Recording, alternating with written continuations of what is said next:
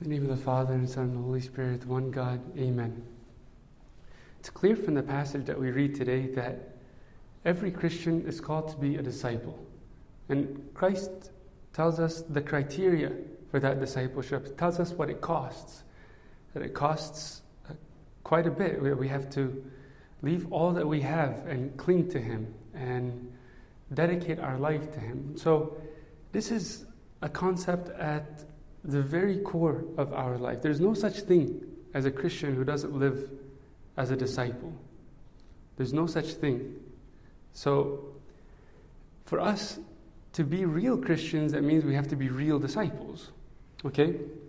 This is something that we unfortunately don't talk about much in our Christianity, in our faith, in our culture as a whole.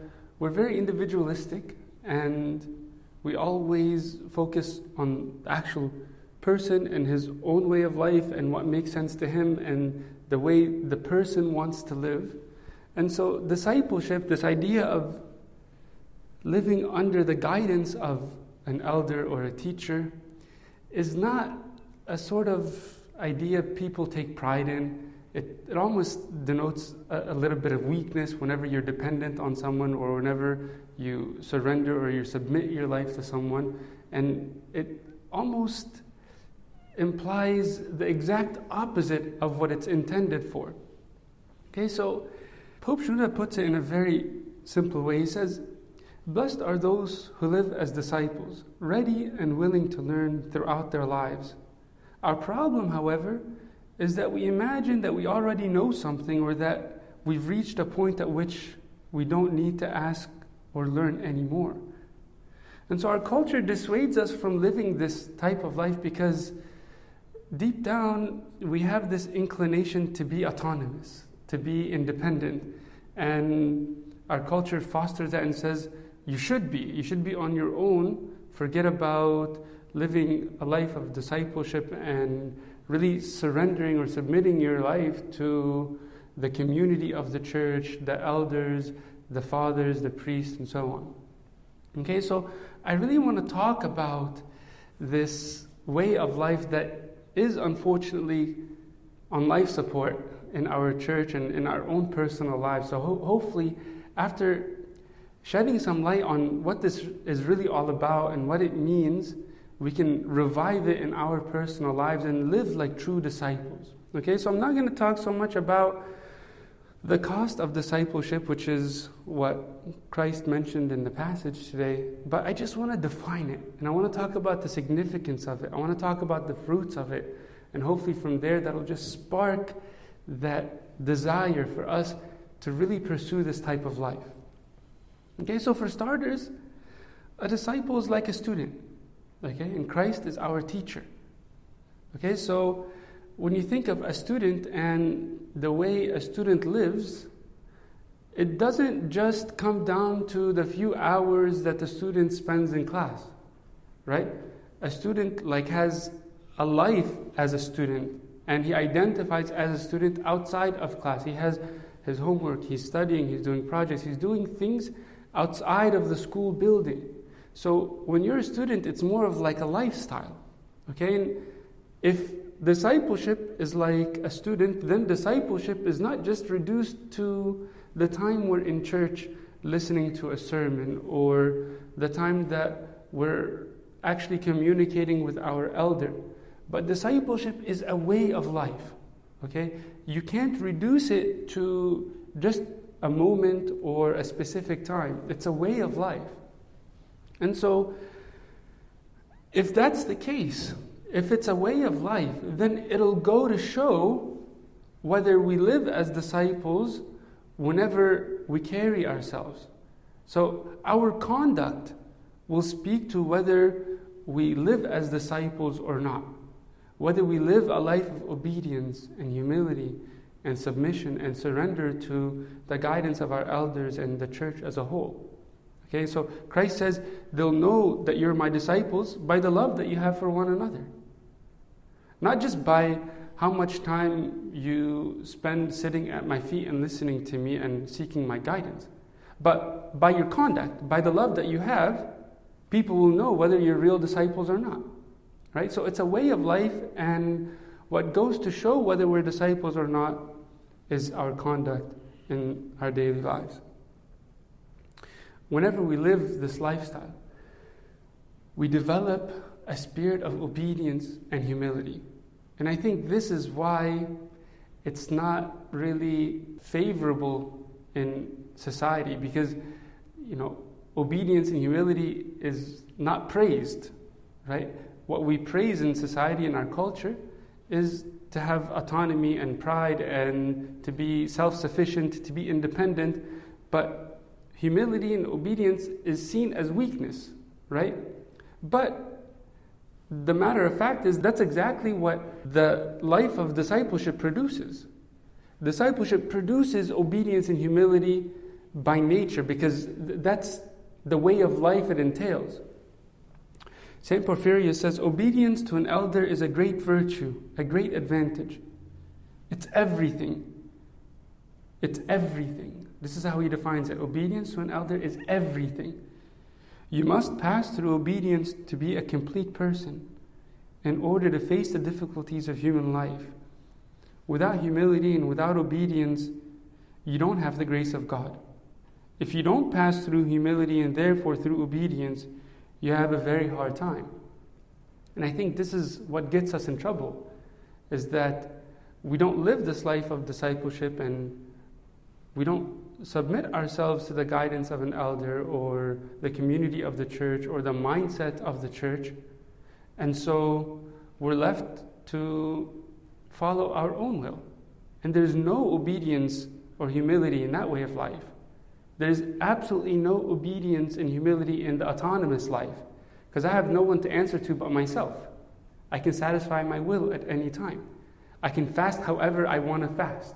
I can pray whenever, however, whatever books I want to read or the way that I want to even practice my spiritual life. I can do as many prostrations as I want, and it's all by my will. Okay? That's very dangerous. That's why he says obedience to an elder is a great virtue, a great advantage. It is everything. And so, if it requires a life of humility and submission to an elder, then it must exist within a community. I can't live as a disciple on my own. It can't just be like a private life exclusively with God. It can't be like my own relationship that I have alone. St. Porphyrius says, Our elder plays a very important role in our lives. The elder guides our footsteps. He's not simply an educated man, he's one who has lived in obedience and has received the grace of God. Such an elder is able to benefit those under him immensely if they're obedient to him. And we can go so far as to say that it doesn't have to be a priest or even a male figure, it's an elder or anyone who has advanced in the spiritual life, whether that's a male or a female, a servant who is experienced. And so we submit our lives to the guidance of that person. And typically, it helps to really correlate the two, to have your father of confession as your spiritual guide or your elder. But that's not necessary. It can be someone that you really confide in, someone that you really trust, um, a, a, certain woman that has a, a real commitment and devotion to God and real wisdom and discernment. And so you go and you make yourself a disciple to that person. Okay? And it can have and it can be several people. It's not just exclusively one person. Right? But this is the mindset of discipleship that I just try to learn from as many elders as possible. I submit myself to the guidance of the wisdom of the men and women who have advanced in their spiritual life and have that spirit of discernment in the church. Okay, and we don't necessarily lose our personality or our, our, our identity whenever we submit ourselves to an elder. You know, the objective isn't just to become robots, but it's to learn obedience and humility. The objective is to receive that guidance and to grow so that our real self can come to life. Because when we're directed on the right path, then our personality, our character flourishes. Okay? And of course, we can learn in several ways. We can learn from the circumstances of our life, we can learn from sermons, we can read the books of the fathers, the lives of the saints, but discipleship has to be in submission or in obedience to the elders in our church and the community of the church as a whole. Okay? One important note to keep in mind is that regardless how far we advance, regardless of how much we know, we are human and we're fallible. Right? There's a story of St. Macarius when he had a thought to visit a friend, an anchorite who was living out in the desert. And because he didn't trust this thought,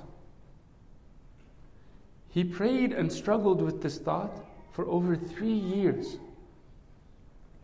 Because he didn't know if maybe this is just a thought for the devil to distract him, or maybe uh, it's the devil planting a seed of pride for him to go and show his face to another monk. And this is the same monk who had the grace of raising the dead. And because he recognizes his own fallibility, he prayed and struggled with this thought for three years. He recognized his own fallibility. And here we are so often, we say, I know God, I know which way to go, I know what's right and what's wrong.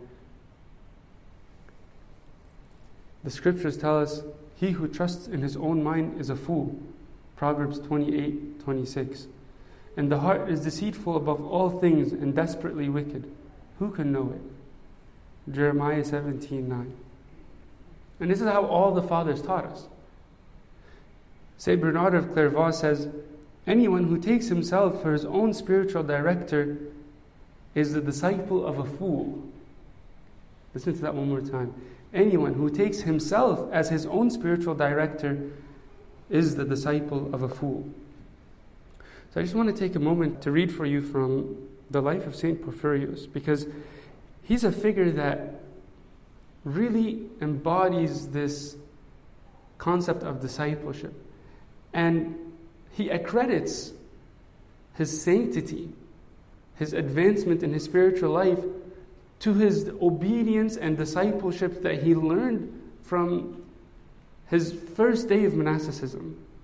Okay, so I'm just going to jump around a little bit from the book Wounded by Love, again by St. Porphyrius, and you'll see how this concept was real. It was real in his life. Okay? As I've said before, my elders were Father Panteleimon and his brother Father Ioannikios. I loved them, though they were very strict. At the time, I didn't realize this because I loved them and I had the impression that they didn't treat me with austerity. I had great respect, devotion, and love for them. Right, so, for starters, his relationship with them was one of love, it, it was one of trust. Even though they were very strict, and we'll show you some examples of how strict they really were. He says, I was utterly obedient to them. Obedience. What can I say? I truly knew the meaning of that word. I abandoned myself to obedience with joy and love. It was this absolute obedience that saved me, and it was on account of this that God gave me his charismatic gift. Yes, I repeat, I was utterly obedient to my elders not forced obedience, but with joy and love. Okay, so you see how he accredits his advancement. Saint Porphyrius, who had this gift of clairvoyance and wisdom, and he advanced in the spiritual life more than anyone in his generation. And it was because he lived like a disciple and he lived a life of obedience to his elders. He says, Because I loved my elders, this love made me sense and realize what they wanted. I knew what they wanted even before they asked. And not only what, but also how they wanted each thing. I went here and I went there. I was devoted to them. And so my soul was winged with joy when I was with them. I thought of no one else, not my parents, nor acquaintances, not friends or the outside world. My life was prayer, joy, and obedience to my elders. If they said something to me, I would observe it always at once. For example, the elder once said to me, Wash your hands before you eat, and every time we were about to go to church because we're entering a holy place and everything must be clean. Remember, we're both priests and we celebrate the liturgy. We need to have our hands clean and to have everything clean about us. So he goes on to talk about how every time he would walk into the house, he would wash his hands. Going from one place to another, he would wash his hands. Going to the church, he would wash his hands. Whenever he would pick up the plates from the table, he would wash his hands. Whenever he would put things away, he would wash his hands. Everything was done according to his elder's will. Okay? And so he talks about how this wasn't just a casual matter, like this was a struggle and it was challenging. He says, Remember that I had two elders, and often they asked for conflicting things. One day, Father Ioannikio said to me, Take these stones from here and carry them over there. I took them to the place he showed me. Then the father confessor came by. As soon as he saw them, he scolded me and angrily, saying, You crooked fellow, why did you do that? Is that where we want these stones? Take them back to where you found them. Whenever he got angry, he would use the phrase, You crooked fellow, to scold me. And the next day, Father Ioannikios passed by. He saw the stones in their original place and he fumed at me, saying, Didn't I tell you to take the stones over there? I hung my head and blushed. I made a penitent bow before him and said, Forgive me, elder. I had carried almost all of them over, but the other elder saw me and said, Take them back where you found them. That's where we needed them. So I took them back. And Father Ioannikios said not a word. They did things like this to me often, but I never suspected anything. I didn't think, Are you doing this to test me? I never discerned, however, that they were testing me. Even if they were testing me, things occurred so naturally that I never realized it.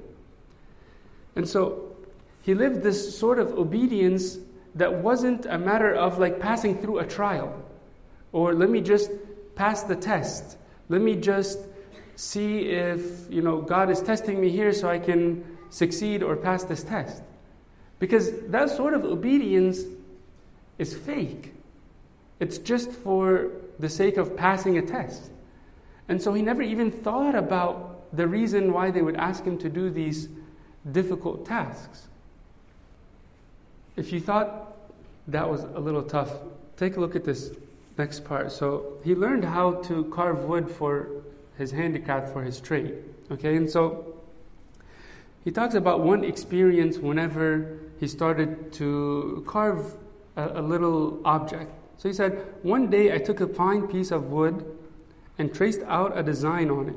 I carved a very fine black bird full of movement with its wings stretched back and pecking at a grape.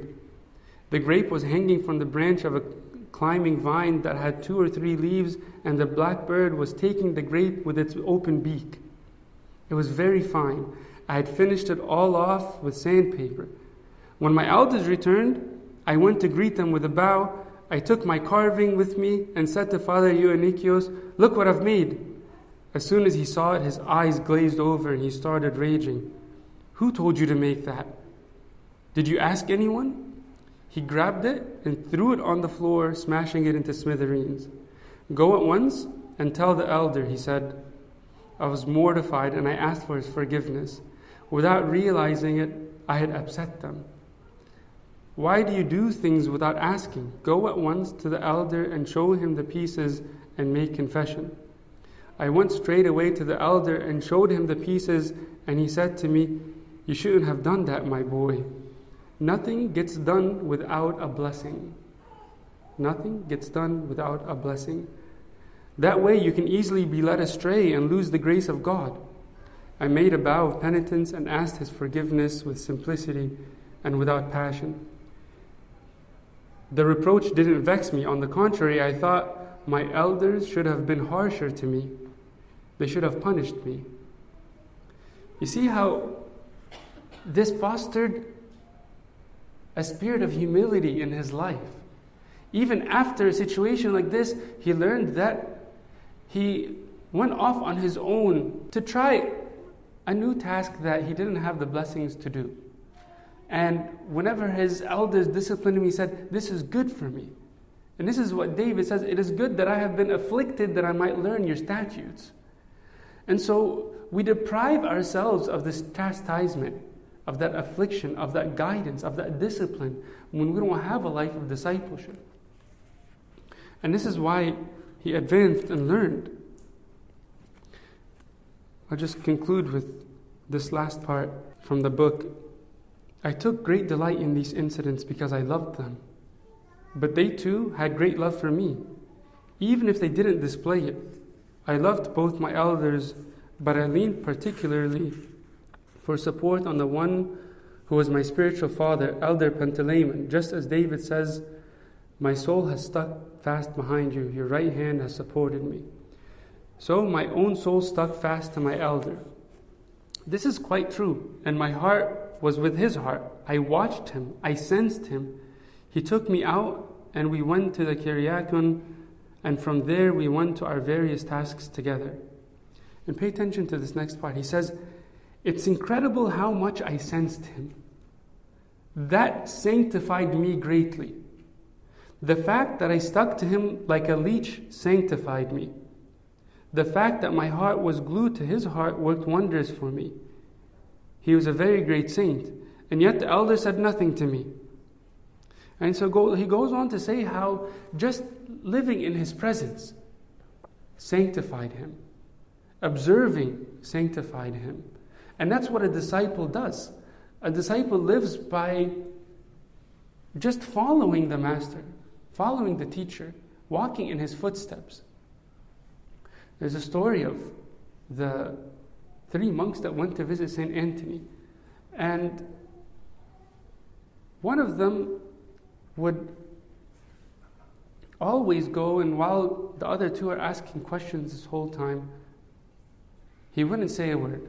Every year, these three would make this long journey, sit with St. Anthony, and two of the brothers are asking questions, and one of them is just sitting there silent. And St. Anthony one year just says, Look, you three make this long journey every year, and you're always here.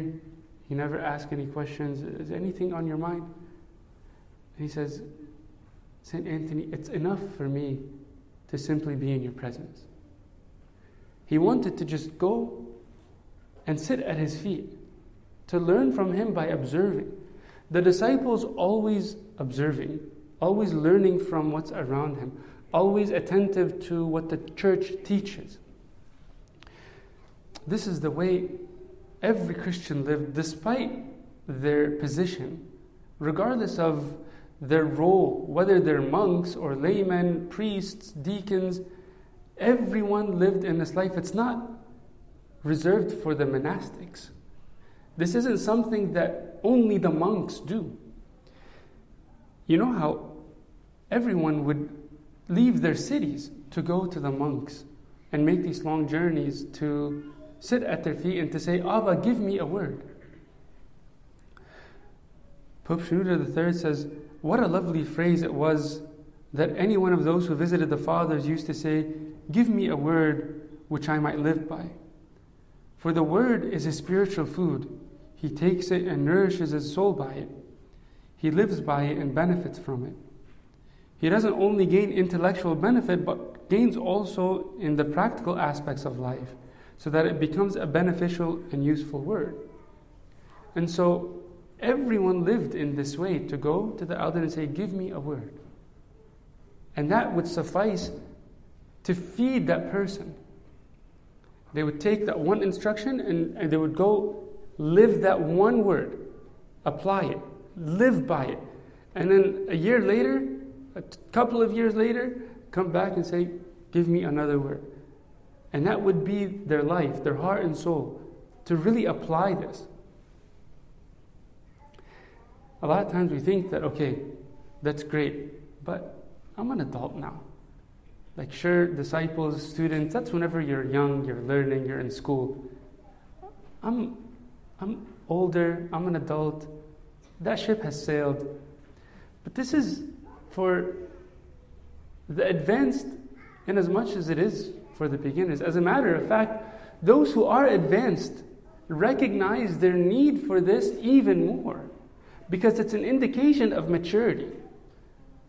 So I would say those who feel like they've grown it out, have grown out of this life of discipleship, have forgotten what it means to be a real Christian. Because Christianity is to continue growing and to continue learning and to increase in obedience and humility. St. Macarius, again, the one who had the grace of raising the dead, the star in the wilderness, went to ask for advice from a young little boy. His name was Zechariah. And so, from the story in the desert of the fathers, whenever St. Macarius approached him, it says that the boy was amazed and said to him, Are you, Father, you who are the star of the desert and its light, asking me, a young boy, for a word of help? He was shocked. And St. Macarius replied humbly, I trust, my son, in the Holy Spirit who is in you, and that you have something which I need to know. I need to know. The great Saint Macarius comes to a child and he says, Yes, you're living with God. I trust that the Spirit is working within you. There's something that I need to know. I don't know it all. Right? And we don't just go to anyone, of course. Those who are living a life of discipline and a life of prayer, who have that wisdom and discernment. So I'll just conclude with this final example. I think St. Paul speaks for this better than anyone else. If you remember on his road to Damascus, he met Christ face to face. He saw his light. He spoke to him personally. And he says, Saul, Saul, why are you persecuting me? It is a hard thing for you to kick against the goats. God is speaking to him, and he has this conversion, right? This isn't just any casual experience with an ordinary person. This is someone who is worthy of God visiting him and speaking to him to face, face to face. And so, what happens after he says, Okay, who are you and what would you like me to do? Right? He's got God right in front of him. Now God can explain to him exactly what to do. Right? This personal relationship, it's just me and God, me alone with God. What does he tell him? He says, Go enter the city, go to Damascus, and the apostles will tell you what to do. Why? Because he wanted St. Paul to be discipled from other men under the feet of the apostles. But God, you're right there. Just tell me, like it's me and you, and you're speaking to me now. Tell me all that I need to know. No, no, no. Go into the city, and the disciples will disciple you, and you will likewise disciple others. Father Patrick Reardon says the answer of the Lord to Saul asserted that the church has the authority to speak for Christ. This answer repeated in specific reference to the Saul of Tarsus what Jesus had earlier declared to the church when Christ said, He who hears you hears me. So he's telling his disciples, Anybody who hears you hears me. So you are speaking on my behalf. And that's why Christ tells St. Paul to go to the disciples because they will hear Christ through the disciples. And he will be discipled in that way. And so Father Patrick Reardon continues to say, this was the first lesson the soon to be apostle was to learn at depth. That he enjoyed no special one on one access to Christ that did not involve the church. Christ would give Saul no instruction beyond go into Damascus and do exactly what the church tells you to do. You get the significance of this? I hope that we really understand what it means to be a disciple and that we dedicate our life to this path, that we may really experience the grace of obedience, the grace of humility, just as you saw in the way that St. Porphyrius describes it, how he accredited all of his sanctity to this way of life. And it leads from one step to another and from one phase to another. And if we really live this life, then our discipleship will become a sermon to others. And to God is due all glory forever. Amen.